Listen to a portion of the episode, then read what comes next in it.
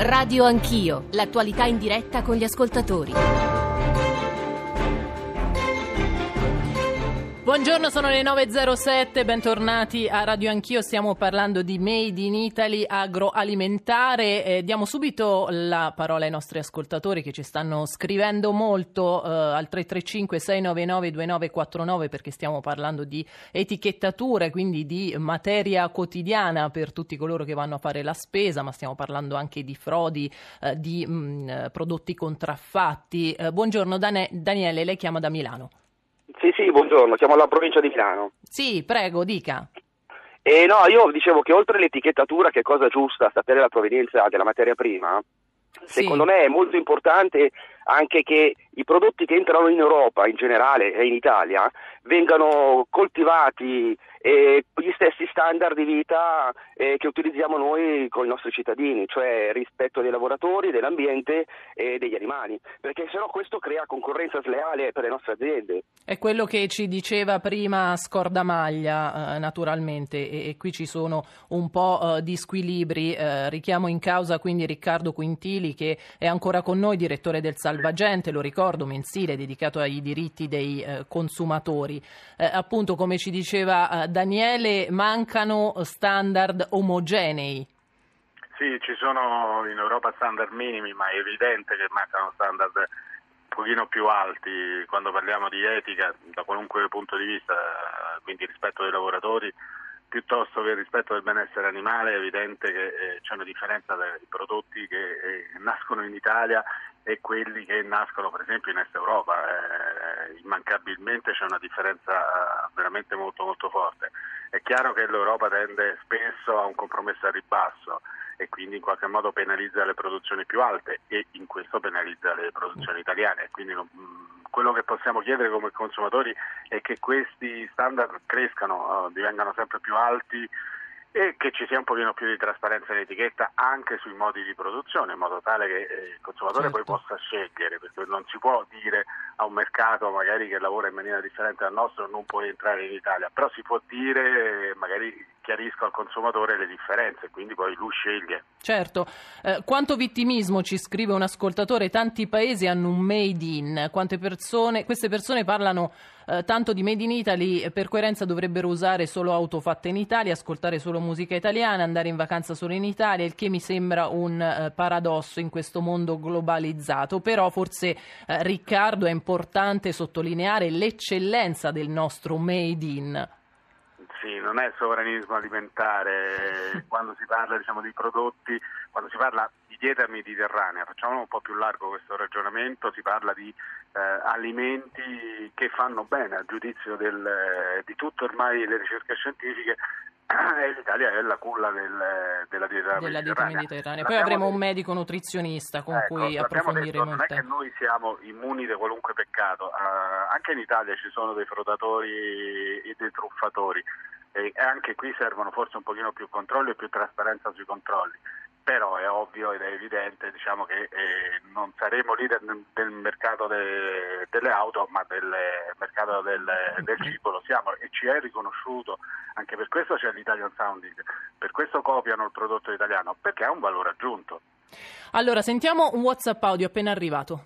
Dal mio punto di vista sarebbe molto più vantaggioso per l'industria italiana, soprattutto si è parlato dei grani, della farina, della pasta, di lavorare un prodotto italiano, un grano italiano, una farina italiana con eh, una produzione ad hoc, cioè prodotti fatti veramente eh, come si usava fare una volta e magari poi la pasta che viene prodotta con questa farina, con questo grano, venderla no a 30 centesimi al pacco da mezzo chilo, a 40 o a 50, ma dargli il giusto valore, il giusto prezzo. E poi continuare a fare anche una seconda fascia di prodotto che magari eh, vengono usati dei grani non italiani, dei grani esteri, specificando che sono grani esteri. Far aumentare così il valore del prodotto italiano made in Italy fatto eh, realmente su una filiera tutta italiana.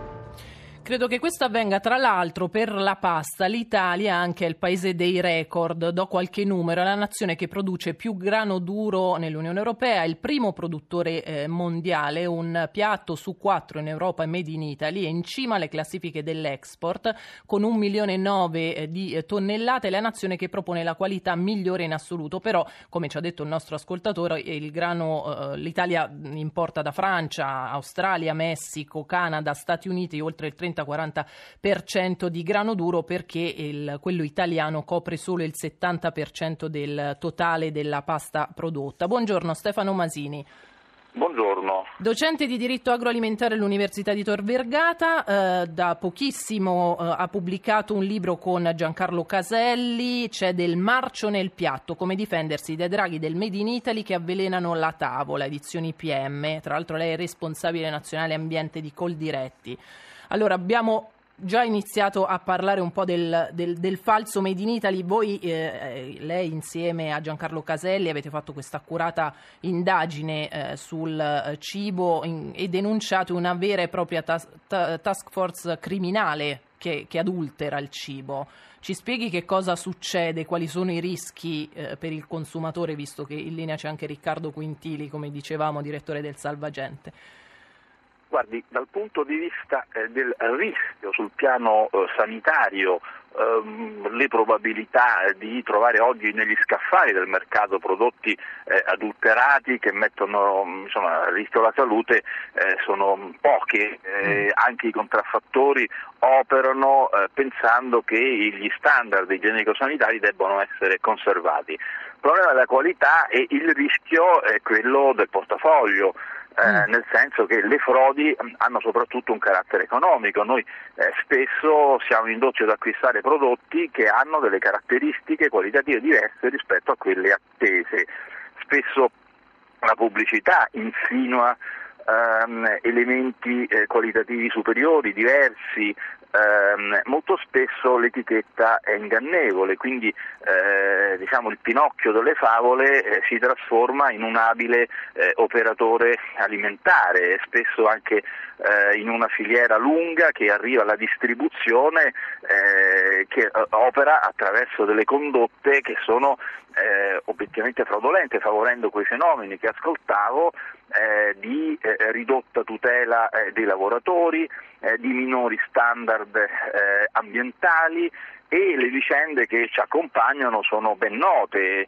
Eh, Ma questo avviene in Italia? Eh, dell'olio di palma mm, fino eh, diciamo, ai pomodori raccolti con eh, schiavi o al riso di cui adesso in queste settimane si parla appunto di misure di dazio mai ascoltate nell'ultimo periodo eh, a livello eh, europeo e internazionale per tutelare la qualità del riso italiano. Senta, ma ecco, tutto questo, questa, questa task force criminale di cui eh, agisce e opera in Italia o stiamo parlando in generale eh, appunto anche di una contraffazione che avviene all'estero? L'Italia, che è il paese più importante per quanto riguarda, e lo avete ricordato, sì, sì, eh, certo. la produzione eh, di alimenti, è anche eh, diciamo, il paese che presenta la più evoluta eh, organizzazione mm. Eh, criminale. Mm, non è un'organizzazione eh, appunto né antica, no, ci ricordiamo l'oste che mescola il vino all'acqua, quindi delle frodi artigianali di livello sì. locale. Oggi il mercato ehm, lavora lungo traiettorie internazionali per cui eh, l'elemento prevalente è l'acquisto dall'estero di prodotti che costano poco e ehm, la loro eh, lavorazione magari attraverso anche dei marchingegni normativi complessi come l'origine doganale eh. si importa il triplo concentrato di pomodoro in Italia si in scatola e poi si rimette in commercio come eh, doppio concentrato italiano.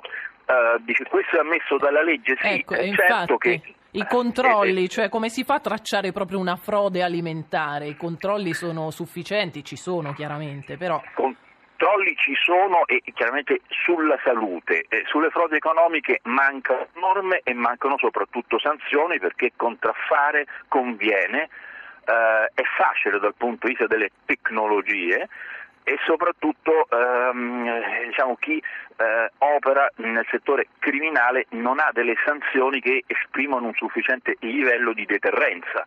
Ehm, per cui le sanzioni amministrative incidono lievemente sul bilancio, eh, ma le imprese continuano ad operare e vediamo gli stessi soggetti spesso eh, che sul mercato continuano ehm, nel tempo modificando tecniche ma eh, rimangono sempre ai margini della legalità, mm. settori come eh, l'olio d'oliva sì. Eh, in cui ecco, per esempio quest'anno un anno difficoltoso per, per l'Italia in cui sì. riduce eh, di oltre la metà la produzione e aumentano le importazioni dall'estero semplici tecniche di deodorazione consentono di rimettere merc- sul mercato prodotti eh, scarsi o soprattutto di utilizzare le giacenze perché sì. fatto una norma è scoperto diciamo, un inganno, certo. eh, insomma, insomma questi 160.000 tonnellate d'olio tra virgolette avanzate in deposito saranno rimessi in circolazione occhio ai prezzi, questo l'amico Quintili lo dovrebbe dire, che quando si acquista un prodotto al di sotto del costo di produzione obiettivamente c'è, c'è qualcosa, qualcosa, che, non, che va. non, va. Lei ha citato il pomodoro, abbiamo in linea un produttore di pomodoro, Francesco da Pula. Eh, buongiorno Francesco. Eh, buongiorno, buona giornata. Allora, Dica. Io sono un eh. produttore di pomodori in serra. Sì. Eh, io penso che il più grande problema sia questo, il fatto di non mettere il doppio prezzo, perché io le faccio un semplice esempio. Sì. Da me partono a un euro contando che io copro al 90% tutte le spese di quel prodotto. Quel prodotto arriva alla grande distribuzione, poi voi consumatori lo trovate intorno a 3,50 euro, 4 euro. Mm. Ok? Sì. Questo fa sì che io, che io, non posso più utilizzare certi standard qualitativi di sicurezza, eh, perché io da quell'euro devo togliere tutto.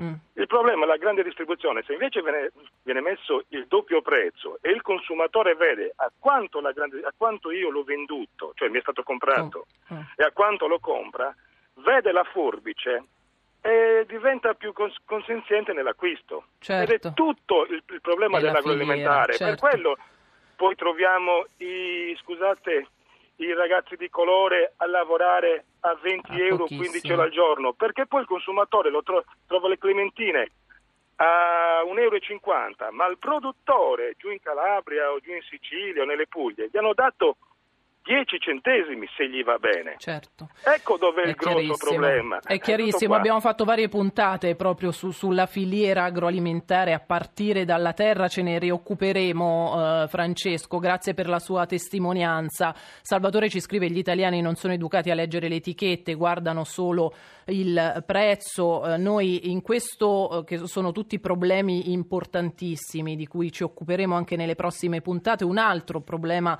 importante, forse più specifico di questo periodo, ma distribuito in tutto l'arco dell'anno, e questo ce lo potrà dire Andrea eh, Segre, eh, professore di eh, politica agraria internazionale comparata all'Università eh, di Bologna ed economia circolare all'Università di Trento, agroeconomista, mh, mm, fondatore della campagna Spreco Zero. buongiorno buongiorno professore. Buongiorno, buongiorno a voi. Ecco, perché un altro eh, di, di, tutt'altra natura, diciamo, però è comunque un grosso eh, problema anche dal punto di vista economico, è lo spreco alimentare. Voi lo monitorate attraverso campagne eh, e tra l'altro avete eh, dato vita ai cosiddetti diari di famiglia in cui avete appunto monitorato lo spreco delle famiglie italiane. Che cosa, è, che cosa è emerso e in questo periodo quanto è diffuso lo spreco alimentare in questo periodo di grandi abbuffate? Buffate, di grandi mangiati, di tanto cibo sovrabbondante.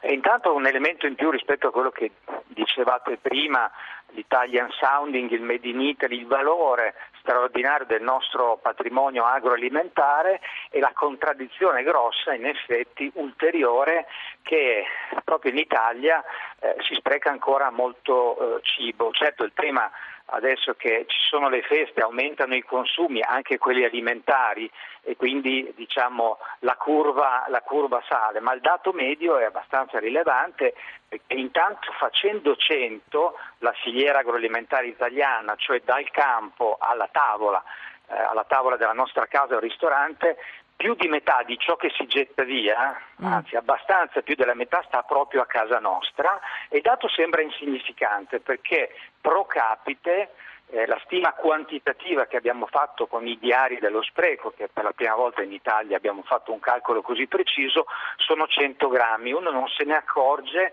mm. eh, sembra molto poco perché anche in valore a settimana sono meno di 4 euro, però poi lo moltiplichiamo per, eh, i, per il numero di settimane, per i giorni e per i consumatori sì. e il dato è strabiliante.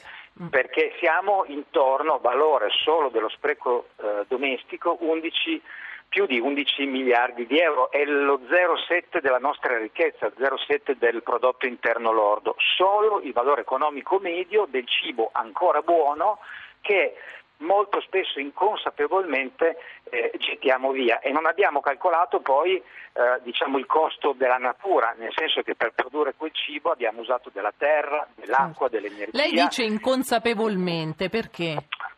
Ma il, noi abbiamo, prima di Expo abbiamo fondato un, un, osservatorio sullo spreco domestico perché abbiamo capito che è molto bello recuperare e dare agli indigenti il cibo, lo facciamo con la Smith Market eh, da, da, tanti anni, ormai da vent'anni, ma il tema vero è la prevenzione e questo osservatorio si chiama Waste Watcher, sì. sentinella dello spreco e abbiamo visto che eh, diciamo, non ce ne rendiamo conto, sono comportamenti diciamo, eh, sbagliati a partire dalla spesa e adesso in epoca diciamo, di feste forse esageriamo con gli acquisti per poi passare, adesso faccio un mini corso di economia domestica al frigorifero che sembra così in tutte le nostre case, ma non abbiamo capito bene dove riporre i prodotti, ci sono temperature diverse, poi alla cucina, diciamo, se cuciniamo in eccesso, eh, tutte le ricette da Pellegrino Artusi in poi ce le siamo come persi per, diciamo, recuperare gli avanzi, fino ad arrivare un po' alla raccolta differenziata. Cioè sì. è un paradosso che in un paese dove la dieta mediterranea è il cardine, diciamo, anche della nostra longevità e dello stile di vita, poi eh, abbiamo perso, siamo maleducati dal punto di vista alimentare, ecco diciamocelo, perché in realtà questi dati eh, e questa diciamo, poca consapevolezza eh, ci portano diciamo, a gettare via del cibo ancora buono. E non è soltanto un problema etico, morale, soprattutto di questi tempi, guardando un po' la povertà non solo eh, a livello diciamo, internazionale ma anche in Italia, ci sono eh, 5 eh, milioni di, eh, di, poveri, seppure relativi, ma questo è un dato molto rilevante, ma è proprio un costo perché pensia, pensateci, il cibo ancora buono finisce nella spazzatura e poi la dobbiamo smaltire, quindi aumentano i rifiuti certo. ma anche i costi economici. È veramente è assurdo. Certo, eh, professore, lei ha citato la dieta mediterranea, eh, cardine un po' della nostra longevità, detto, e del nostro stile eh, di vita. Eh, introduco subito Marcello Ticca, medico, esperto di nutrizione, vicepresidente della Società Italiana di Scienze dell'Alimentazione. Eh, professore, buongiorno. Buongiorno, buongiorno a voi. Ecco, chiediamo subito a lei questa dieta mediterranea che è considerata patrimonio dell'UNESCO, eh, se fa davvero così bene e, e ci, spieghi, eh, ci, ci, spieghi un po', ci faccia capire che cos'è la dieta mediterranea, perché forse oggi nelle nostre abitudini alimentari il significato originario della dieta mediterranea è un po' cambiato. Beh, certamente è stato cambiato notevolmente dagli anni del boom economico, cioè a partire dal 40, dal 50 in poi, eh, la popolazione italiana è diventata fortunatamente più ricca, eh, più in grado di permettersi alimenti più costosi e c'è stato lì un eccesso da questo punto di vista, cioè abbiamo cambiato in maniera, soprattutto in alcune zone del, del paese, abbiamo cambiato in maniera abbastanza radicale il nostro modo di mangiare. Voglio dire che la dieta mediterranea che noi amiamo di più chiamare modello alimentare mediterraneo perché non è una una vera e propria dieta, ma è, un, è uno stile di vita complessivo, mm. non solo è stato proclamato patrimonio culturale intangibile dell'umanità dall'UNESCO, ma ehm, è considerato un, il vero esempio dell'alimentazione più sostenibile anche dal punto di vista dell'ambiente da parte della FAO e, e in tutto il mondo le linee guida alimentari si rifanno a questo modello che è riconosciuto un modello di dieta prudente, cioè quella dieta che è utile per prevenire le malattie tipiche della, della nostra epoca. Ecco, in cosa consiste? In cosa consistono queste linee guida? In, è, la, è, un modello in cui è un modello ispirato a una so, sostanziale sobrietà anche sì. di stile di vita. Eh, la principale fonte di energia sono gli alimenti vegetali, soprattutto mm. i cereali non raffinati, quelli integrali e i loro derivati, quindi pane, pasta, è caratteristico anche di altri paesi del bacino del Mediterraneo, pensiamo come può essere il riso in Grecia, Spagna o anche in paesi del, mm, dell'Oriente, eh, eh, accompagnati da legumi, ortaggi e frutta, quindi un consumo prevalente di questi prodotti, grassi vegetali, soprattutto l'oro d'oliva, ma non esclude questo modello moderate, moderate quantità di prodotti animali come il pesce, prodotti ittici, alcuni tipi di carne, soprattutto carni alternative, diverse dalla carne bovina, mm. il latte e i derivati del latte. Il tutto però, voglio insistere su questo, sì. nel quadro di uno stile di vita più sobrio e anche più attivo fisicamente. Questo è un modello alimentare che ormai è riconosciuto dalla, dalla scienza medica di tutto il mondo come quello più adatto alla prevenzione e alla, alla buona salute, perché è ricco fra l'altro di una serie di eh, componenti minori bioattivi ad azione antiossidante,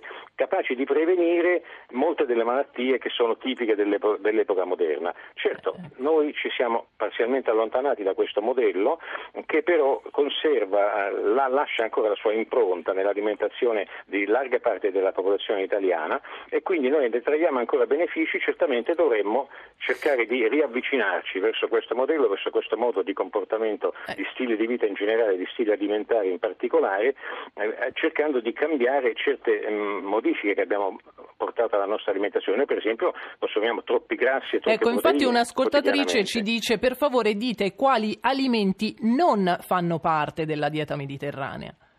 Ma per esempio non fa, non fa, parte della dieta tipica mediterranea fa grassi eh, alimentari il burro, tanto per fare un esempio, ecco. anche se questo non significa che lo dobbiamo eliminare dalla Totalmente. nostra alimentazione, ma dobbiamo preferire senz'altro i grassi vegetali con l'olio extravergine d'oliva in, in, primissimo piano. Certi tipi di carne non facevano parte della dieta mediterranea tradizionale, la carne bovina era una rarità assoluta, la carne veniva consumata eh, spesso una volta a settimana ed era carne, eh, carne alternative, quindi era carne carni, avicole, eh, carne anche di, di coniglio, di altri, di altri animali.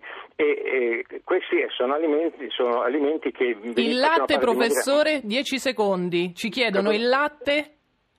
Il latte certamente, il latte, il latte e i derivati del latte ne facevano parte eh, ampiamente. E, e c'è come bevanda alcolica di elezione il vino. Il, il, questa era la nostra situazione, certamente nel, nella dieta eh, alimentare tradizionale, nel modello alimentare tradizionale, eh, so, aperitivi o, eh, o superalcolici eh, non, non, ne fanno parte. Grazie, parte. grazie professor Ticca, grazie anche al professor Segrea, Riccardo Quintili, a Stefano Masini che sono stati eh, con noi, grazie alla nostra squadra, Alessandro Forlani in redazione, Alberto Agnello, Adama Orra in regia, come tutti i giorni Mauro Convertito in console Vittorio Bulgherini, Luciano eh, Pecoraro. Noi adesso diamo la linea a Il meglio di Obiettivo Radio 1 con Ilaria Menta. Ci sentiamo domani 7.35.